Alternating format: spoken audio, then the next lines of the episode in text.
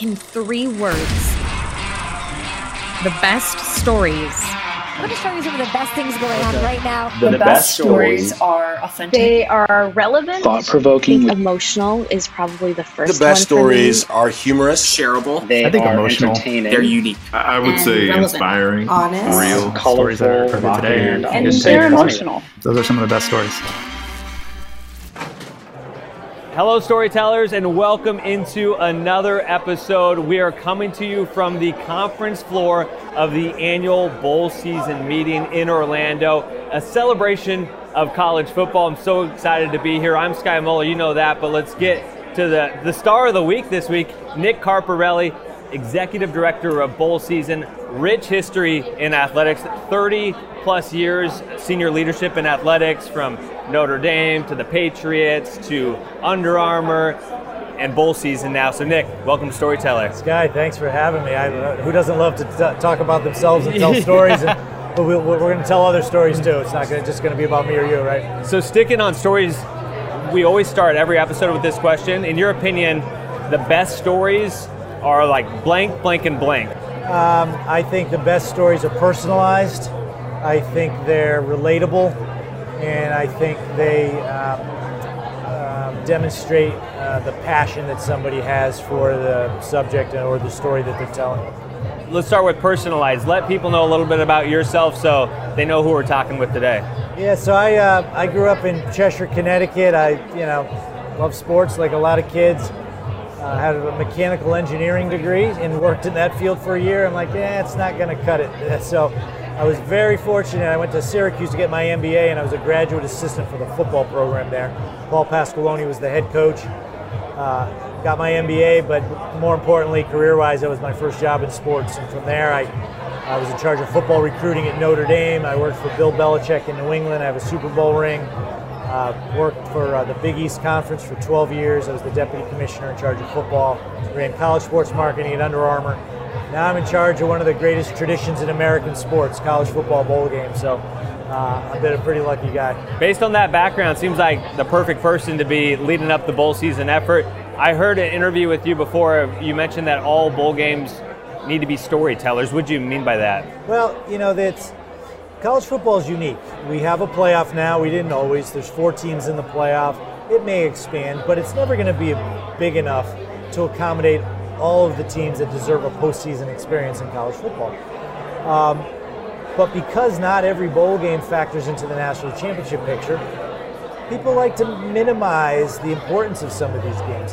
They're all extremely important. So when we created the bowl season brand, in large part, it was to give us a platform to tell all the great stories about bowl game and bowl season experiences that these student athletes have had over the course of the last hundred years. Uh, we're doing that in a lot of different ways. We started a podcast this year, 21 episodes, with just amazing guests, Hall of Famers, Tony Dorsett, Kirk Herbstreit, Coach Barry Alvarez, Coach Wannstedt, Tony Casillas, Rocket Ismail, just all talking about how their experience in bowl games, no matter what they went on to do later in life, how those are some of the best moments and the best memories that they have playing college football with their teammates in a unique location that they would maybe never go to on their own, let alone with the group of people that are they are there with.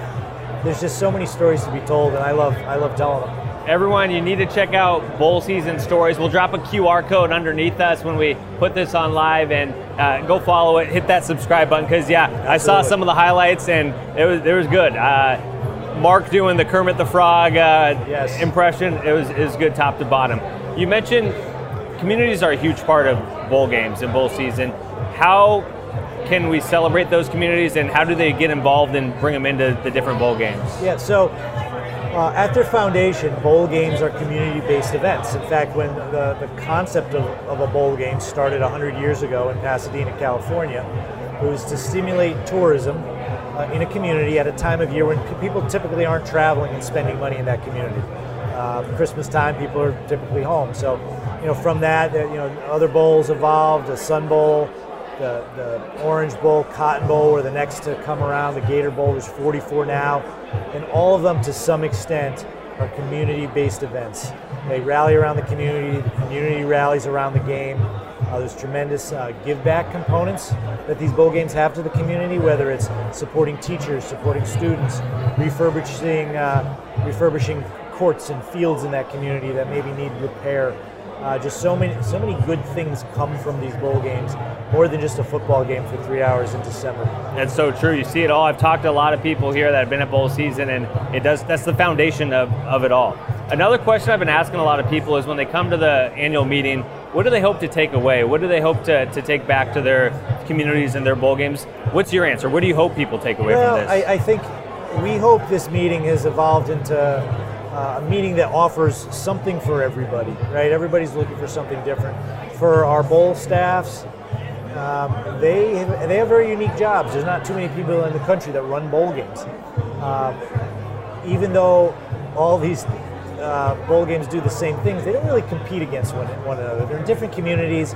They're selling to a different different fan base, uh, but they all do the same thing. So when they get a, get a chance to get together, there's just such camaraderie, such, such friendships, such, such sharing of ideas and best practices. So I think the networking and the professional development uh, that our, our bowl staffs get from this meeting is probably the most important thing. what are the biggest challenges that a bowl games face? Well, you know, it's interesting. I, I don't think the challenges that bowl games face are unique to bowl games uh, in terms of live events in general. right? Yeah. Attendance at live events is, is going down. People like watching things on TV. There's too many other options for entertainment. Um, and when it comes to um, um, when it comes to you know certain communities, pro communities, when there's a lot of other options. Warm weather destinations, you can go to the beach, you can go to an NFL team, uh, or you can go to a bowl game. You know, there's a lot of competition uh, for the entertainment dollar. So, uh, but that's not unique to us. That's that's uh, very very. Uh, it's a trend that uh, all live events need to figure out a way to combat it. In your opinion, where, where do you, how do you do that? What's the focus there? I think you need to make the experience at games unique. You know, years ago you showed up to a game, you watched it, you went home. You know, now you can do that, you know, on your couch watching TV. So, you know, whether it's uh, entertainment at halftime, pre and post game, um, you know, tailgating opportunities that are unique, uh, features that sh- on the video boards that you you, you couldn't get at home, um, food offerings. I mean, there's there's a lot of things you can do, uh, but you got to make the experience uh, worth it for somebody to number one spend the money, number two to get off their couch and go watch it when they can just sit, sit at home and watch it on TV. Couldn't agree more. Well, we're just getting started here with Nick Carparelli at Bowl Season. Get out the phones. Time to scan that QR code on screen. It's Tagboard Trivia Bowl Season Edition. You just heard us call out Tagboard Trivia during the Storyteller live experience. If you're listening on the podcast, no need to worry. You can play along as well. We dropped a link in the show notes or go to tagboard.com slash storyteller. Scroll down a little and you'll see the trivia.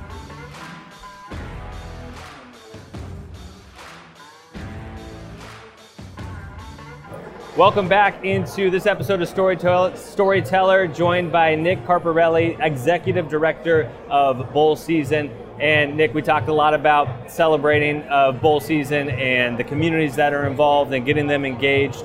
Um, I want to talk a little bit about NIL. I know it's uh, there was a breakout meeting today. How does NIL maybe change or shape what happens around bowl Season? Yeah, I think that's to be to be determined. Yeah. I think the all of college athletics is figuring out how to utilize NIL. It's been such a topic of discuss, such an intense topic of discussion that it feels like it's been around longer, but it hasn't even been a year. It was last, you know, July 1st last year uh, that that became uh, legal to uh, to pay a student athlete to endorse a product or, or service.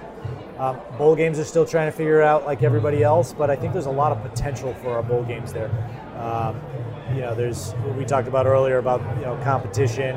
Uh, you know, you got a lot of athletes that have you know um, a lot on their plate, and some of them think they're going to go pro. Others, you know, try to transfer. There's a, a, a um, I think there's a real need to find ways to entice these uh, young men and uh, to appear in bowl games when they might have other options or other ideas, and I think NIL might be one way to do that. You guys own the month of December. Bowl season it owns December. so. Yeah. Well, we give Santa Claus one day. Yeah, that's true. You do Yeah, give him yeah, one day. yeah. Even though I, someone was telling me that, uh, I think it was one of the directors of the Alamo Bowl that Mike Leach took his total Christmas Eve away from him because he wanted to go visit the Alamo Bowl and do, go to do all these things. So, um, but yeah, you're right. Maybe the 25th, Santa Claus can have the 25th. We'll give up that one. Yeah. what about the other 11 months? Do you have? Do you guys want to be 365 days a year? We, we try to. You know, obviously we have this meeting here in April every year. Um, we're with the creation of the bowl season brand. Again, we try. We feel like it's going to give us the platform to, you know, I, I don't know. I don't know if we could do it 365 days a year, but certainly extend bowl season. I think there's a story to be told from Labor Day weekend when college football season kicks off.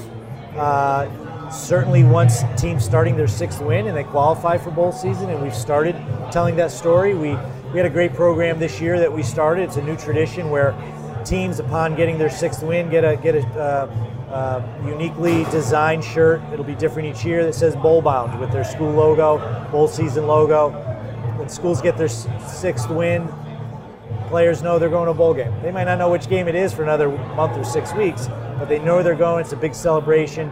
They're going to be able to put a T-shirt on now. And we're last year we told that story through social media. Uh, ESPN's going to help us tell that type of story uh, this year. Countdown to bowl season, the road to bowl season, uh, all ideas we've been rolling around. When you talk about generating new revenue streams and just more monetization, what are the keys on that side for, for your bowl games? Well, I think I think it goes hand in hand. Making it more of a year-round event, creating opportunities that have uh, to have value, both promotional value and potential uh, uh, revenue value. Uh, those two things go hand in hand. I want to give you the opportunity. I know I've been peppering you here with questions and on the conversation, but any story that you want to get out there or to the, to the people?